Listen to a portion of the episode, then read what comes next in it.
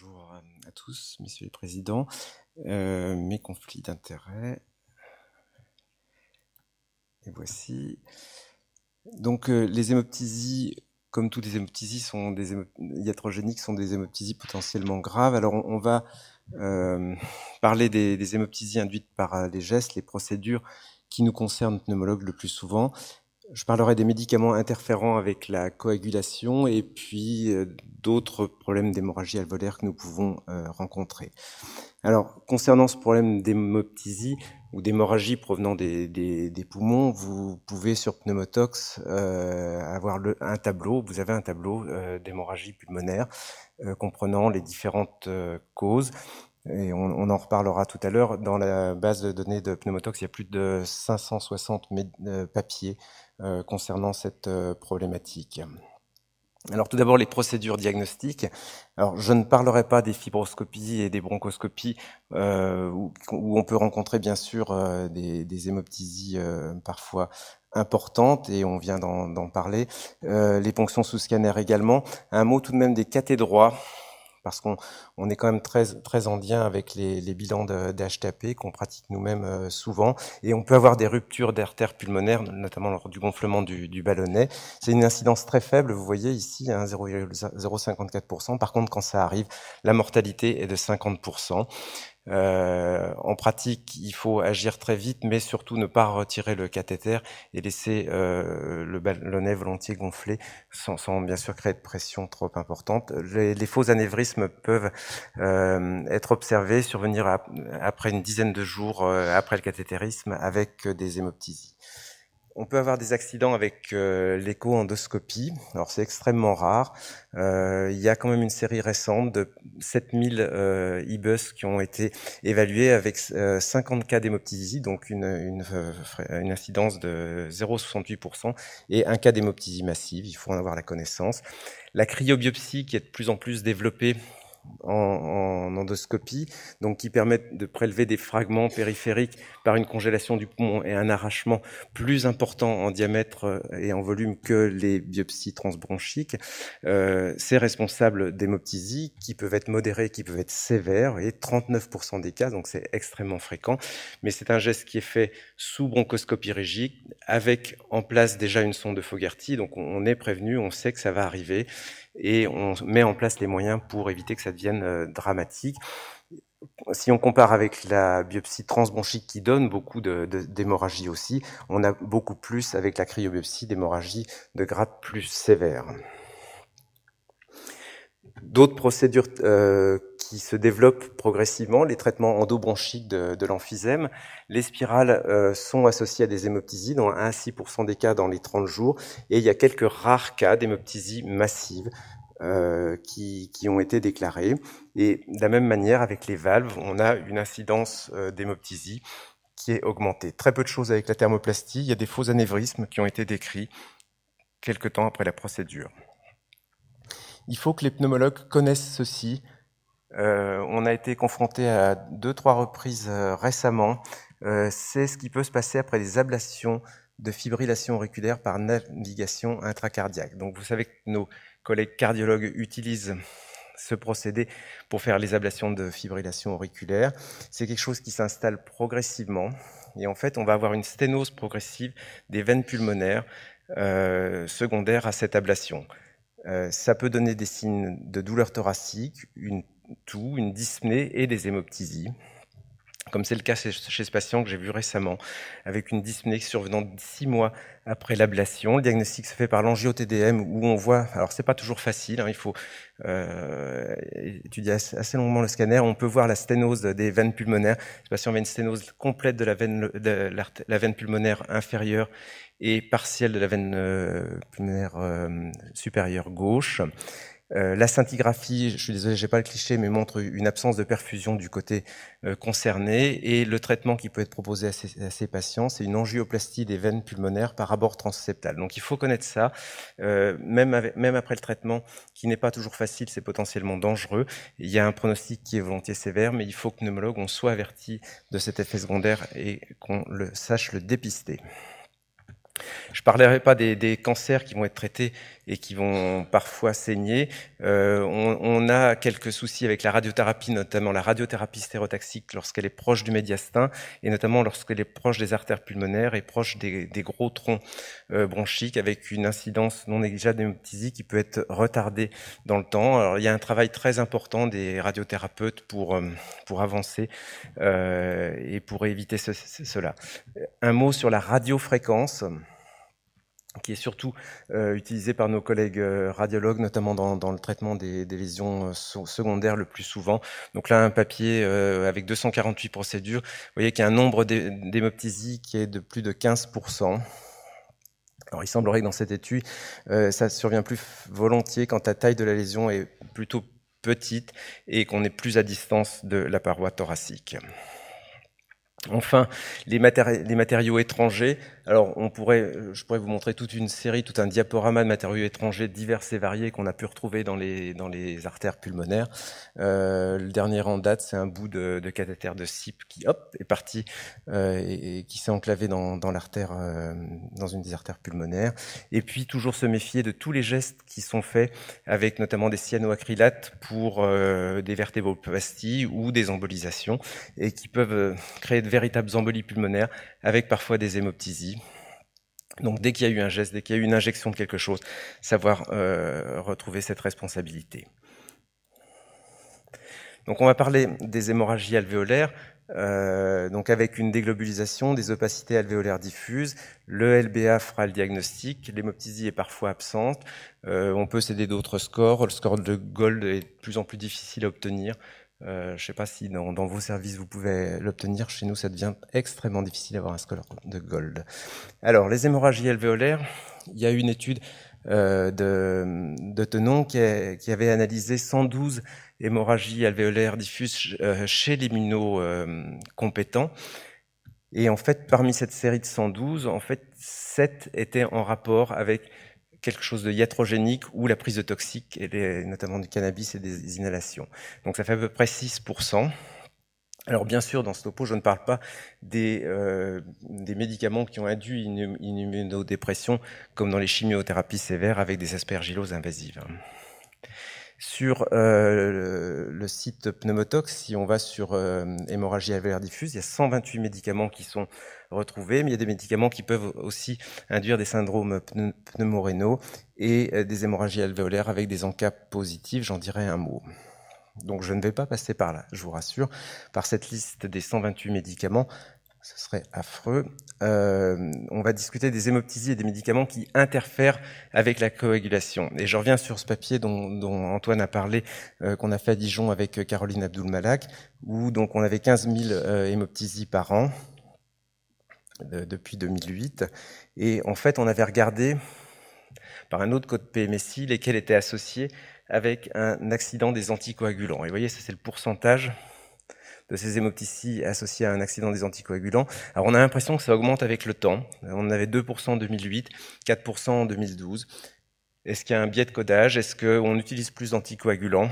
Là, pour l'instant, on n'a pas encore la réponse.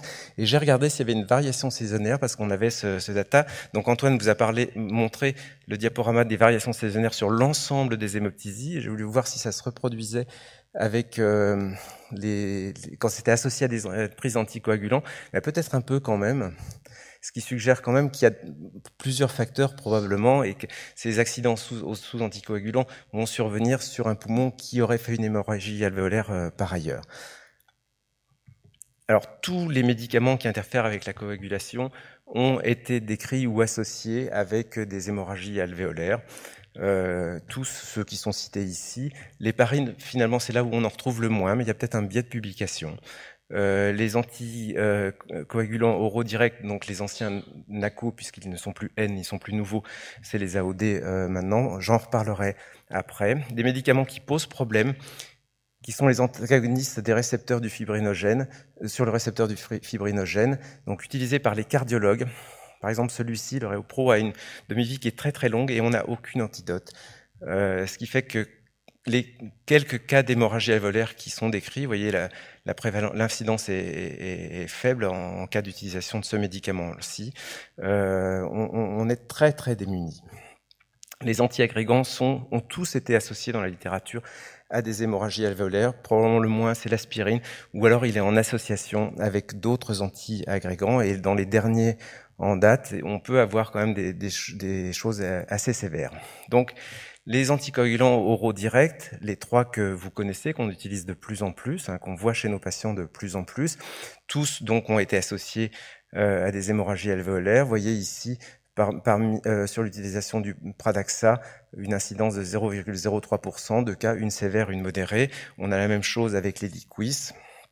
On retrouve la même chose avec le Xarelto, et ce cas clinique nous confirme bien que ça peut être quelque chose d'extrêmement grave. Je repasse au travers rapidement de la voie de la coagulation. Donc il y a une initiation avec les facteurs, facteurs tissulaires, et c'est là où va intervenir le rôle des antivitamines K.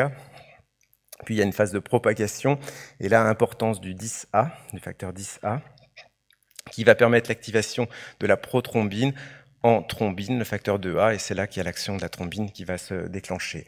Alors, l'héparine non fractionnée agit essentiellement sur le facteur deux A, mais un petit peu sur le facteur dix A. Les héparines de bas poids moléculaire agissent sur le facteur dix A. Et puis, pour euh, les nouveaux anticoagulants, ben, il y en a un, le dabigatran, qui agit sur le facteur deux A, et les deux autres qui agissent sur le facteur dix A. Ce qui fait que quand on est confronté à un problème avec un patient comme ça, avec le dabigatran, on pourra observer l'allongement du T C A et du temps de thrombine, mais euh, on, on aura euh, un, un, un dosage anti-dix A qui sera normal, alors qu'avec les deux autres, le T C A sera normal ou faiblement augmenté, par contre l'anti-dix A sera très augmenté. Et il faut savoir que pour tous ces médicaments, on peut demander un dosage euh, sanguin, et euh, Euh, ce dosage sera euh, volontiers corrélé, corrélé avec euh, les, les effets de, du, du médicament. Donc il faut connaître les antidotes de ces médicaments. Vous les connaissez bien pour euh, l'héparine, pour les antivitamines K. Pour les fibrinolytiques, on peut utiliser l'acide tranexamique, mais en général, il y a une demi-vie très très courte, hein, et les choses vont malheureusement très vite dans, en cas d'accident. Il n'y a pas d'antidote à nouveau pour les inhibiteurs euh, du récepteur du, du fibrinogène, et euh, on peut éventuellement passer des concentrés plaquettaires avec les antiagrégants, bien que ce ne soit pas forcément euh, très efficace. Donc vous savez qu'avec le dabigatran, maintenant, il existe un antidote qui peut utiliser et qui va marcher dans les dix minutes, hein, pour stopper son effet euh, très rapidement. Pour les deux autres, en fait, on n'a pas encore d'antidote, ils sont en développement. Un mot sur ceci, euh, qui a priori n'est pas utilisé par l'humain, c'est le, le Bordifacum, qui est euh, l'amorora en pratique, hein, qui est un antivitamine K avec une durée d'action qui va être, euh, enfin une demi-vie qui va être très très prolongée, une durée d'action très prolongée. Ça ne devrait pas être en théorie utilisé par l'humain, mais il y a des accidents chez des enfants qui ont mangé ça, euh, en le récupérant, avec des accidents extrêmement graves, ou des gens qui ont voulu se suicider, comme c'est le cas de l'hémorragie alvéolaire de cette jeune fille de vingt-sept ans. Donc, bon, savoir y, y penser en sachant que c'est exceptionnel.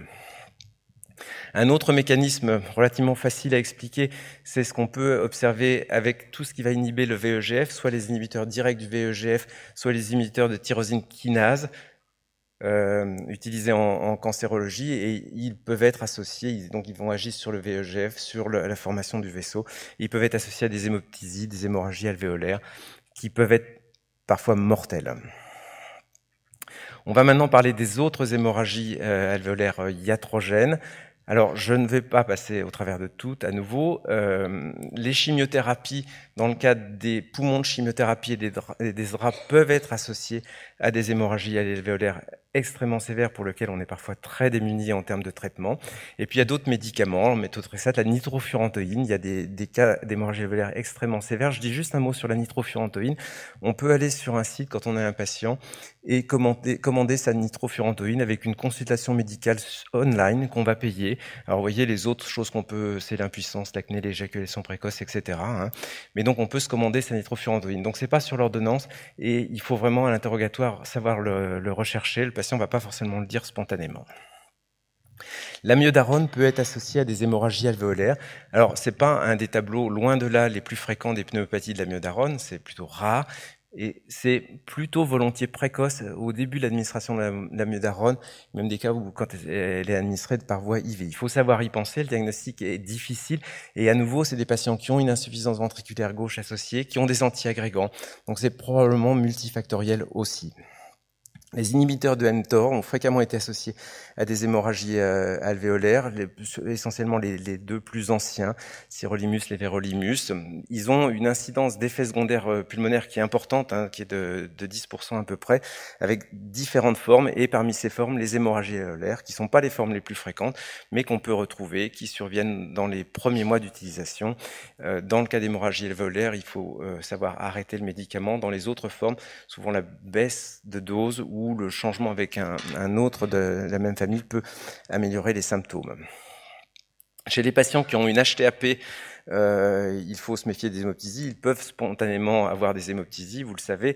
Et puis, en utilisant certains des médicaments d'H T A P, euh, notamment par exemple l'époprosténol, on peut avoir une aggravation de ces hémoptysies, ce d'autant qu'il y a une, action, une action anti-plaquettaire. Juste un mot sur le sildenafil. Il y a des cas d'hémoptysie euh, aggravée ou créée chez des patients qui ont de l'H T A P, mais aussi dans son autre type de prescription, le Viagra, avec un, le cas clinique ici d'un patient qui, après chaque rapport sexuel, avait des hémoptysies. On peut avoir des hémoptysies en post-transplantation de moelle osseuse. Ça survient dans, dans, le, dans le, le premier mois en général. C'est au niveau de la, de la, de la prise de, le, de, la, de, la, de la greffe. C'est de mauvais pronostics. Les, les hématologues connaissent bien. Alors, il y a des facteurs de risque qui, qui sont connus, notamment l'âge et la notion d'une irradiation corporelle totale. Un petit mot, il faut le connaître, c'est extrêmement euh, rare. Alors, dans notre database, je crois que c'est zéro virgule zéro zéro un pour cent, mais donc ça veut dire que je vais calculer, il y a dû en avoir quand même cent cinquante, euh, donc ça, ça devrait faire une belle série si on les retrouvait, euh, d'hémoptysies cataméniales. En tous les cas, elles ont été cotées comme ça dans le, dans le P M S I. Euh, et puis, donc, il y a des hémoptysies cataméniales qui sont aggravées euh, considérablement par l'utilisation de citrate de clominophène, le clomide, qui sert à l'induction de l'ovulation euh, dans le cadre d'hypofertilité. Et donc, c'est lié à l'endométriose. Hein. Savoir penser aux œdèmes pulmonaires à pression négative. Alors, on les retrouve chaque fois qu'il y a une sténose haut située, qui peut être tumorale, qui peut être accidentelle, ou quand, quand il y a une intubation ou une ventilation compliquée. Donc, c'est des œdèmes à pression négative sur un patient qui va avoir des pressions euh, négatives très importantes dans le, dans le thorax, qui peuvent se manifester sous forme d'hémorragie euh, alvéolaire. On en a eu plusieurs, euh, plusieurs cas. Enfin, les embolies graisseuses. Euh, il faut vraiment savoir penser à ce diagnostic devant la présence, enfin après une chirurgie orthopédique, un accident de traumatologie ou une liposuction. Euh, la présence de pétéchies dans les parties supérieures du corps doit bien sûr nous faire penser à ça. Il y a une insuffisance respiratoire aiguë sévère, des perturbations neurologiques centrales, et on peut retrouver la même chose avec des injections d'huile euh, minérale illicite. Hein, c'est des gens qui vont s'injecter ces huiles minérales au niveau des biceps par exemple, ou pour euh, pour avoir une plus jolie forme du biceps. Euh, et on peut retrouver exactement la même chose, alors ça s'en rapproche vraiment, sur les injections de silicone. Euh, c'est toujours dans, une, dans une, une sorte de volonté cosmétique illicite, euh, avec un, des tableaux d'embolie graisseuse extrêmement sévères. Les vascularites induites par les, les médicaments. Alors bon, avec le, le, l'ancien, le Schurg, il n'y a, y a, y a, y a pas de, de, d'hémoptysie Euh, dans ce contexte. Par contre, on a des vascularites à ANCA induites par les médicaments, notamment, et au premier chef, euh, le premier d'entre eux, c'est le propylthiouracil, avec plusieurs cas, euh, et des tableaux d'atteinte cutanée ou euh, de, d'hémorragie alvéolaire qui peuvent être sévères. Donc là, à nouveau, on peut se référer à, au site Pneumotox. Enfin, et j'en terminerai là, les drogues illicites, il faut savoir y penser. Alors, on n'est pas tout à fait dans la thérapeutique, mais quand même. Le cannabis ou ses moyens d'inhalation, euh, notamment les, les, les espèces de, de pipes à eau euh, qui sont souvent faites avec des bouteilles en plastique, les, ce qu'on appelle le bang, qui va permettre euh, la prise de cannabis, où il y a des inhalations d'anhydride acide qui peuvent créer de véritables euh, hémoptysies parfois mortelles, la cocaïne, et il faut connaître le levamisole, qui est un adultérant, qui, va, qui est une poudre blanche, qui est un ancien vermifuge qui sert à couper la, la coke, qui est retrouvé maintenant dans à peu près soixante-quinze pour cent des, des, de la cocaïne qui est, qui est vendue, et qui va induire des vascularites extrêmement importante. En cas positif, on peut retrouver des anti-P R trois, des anti-M P O, ça survient après deux à soixante mois d'utilisation. C'est essentiellement des atteintes vasculaires, avec des nécroses vasculaires, mais on commence à voir apparaître des atteintes euh, pulmonaires avec, euh, vous voyez ici, des infiltrations au niveau des, des vaisseaux. Donc en pratique, les hémoptysies iatrogéniques, c'est quelque chose de rare, mais non rare devant une hémoptysie, et donc il faut y savoir y penser et que ça doit faire partie de notre listing. Elles peuvent être extrêmement sévères, finalement, comme toute hémoptysie, donc il faut se méfier, et ça peut mal tourner. On a vu des patients avec un caillotage de toute la trachée qu'on qu'on, qu'on a pu perdre. Savoir y penser, la gestion d'urgence, on va, on va en reparler euh, tout de suite après, et connaître les antidotes en sachant que souvent on est assez démunis en termes de traitement. Je vous remercie.